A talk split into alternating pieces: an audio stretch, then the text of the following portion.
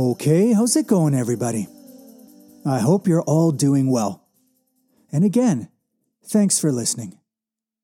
Okay, so in this episode, I thought I'd briefly try to say something about a seminal ancient Greek tragedy written in 431 BC, namely Medea, by the incredible Greek playwright Euripides. You know, the one about the titanic but uh, but troubling character Medea the mother who, broken by her husband, ends up killing her entire family. Oh, and uh, by the way, if you like Euripides or just ancient tragedy in general, then you might want to check out some of our earlier episodes. We've done one on another of uh, Euripides' work, the Bacchae, and we've done one on Sophocles' Oedipus Rex. Okay, so uh, let's just jump right into it. Okay, so in his play Medea, I think it's safe to say that Euripides explores what is pretty much the darkest and most awful of human transgressions.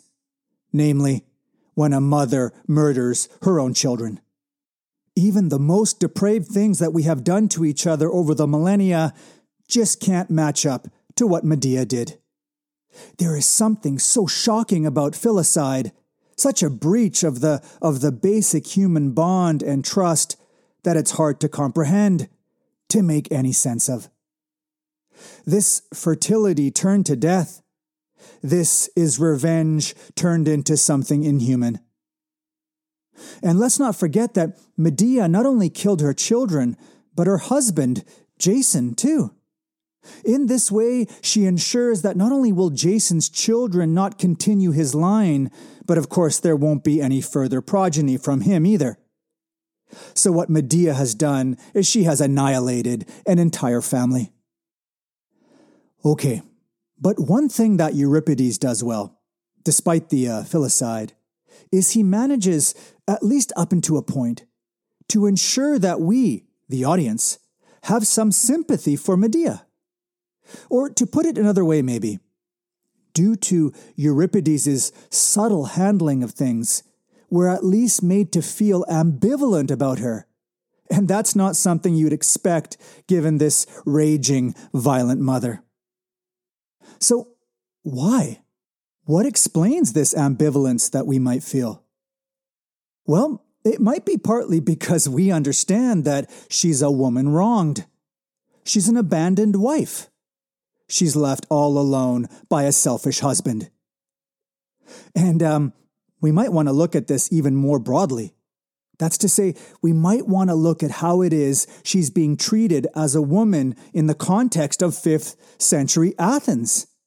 I mean, the plight of women at this time was, was no good, to say the least.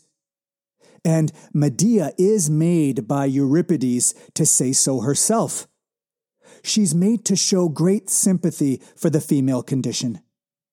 She says things like, Women are the most wretched of all living beings, that they're assigned and they accept an inferior status, that they're victimized by men giving up ownership of their bodies to men, and that there needs to be women's solidarity against this oppression. Well, so here's the thing she won't accept this stereotype. No, she won't accept the patriarchal marital system. No, she's a powerful, independent woman, and women can be just as deadly as men, she says. And so, no longer confining herself indoors, she goes out. And uh, what does she do? Well, she destroys. And in particular, she destroys her family. But maybe what she's ultimately doing in destroying her family is she's trying to destroy this principle of domestic nurture that women are always expected to accept by men. So, in destroying the house, the hearth, the family, the oikos, she targets and destroys the fundamental source of oppression the one thing the men of this time are dependent on women for. Okay, but um but if something like this is right, then you might argue that really what Medea has done in her rebellion and revenge is she's just taken on the brute force and violence that belong to the traditional male ethos of the time. In other words, in her so called feminist action, she exacts a form of revenge that belongs to the typical male character, to the one that she paradoxically rebels against. And it's interesting because it seems to me that, that something like this, this paradox, is what we sometimes still see today.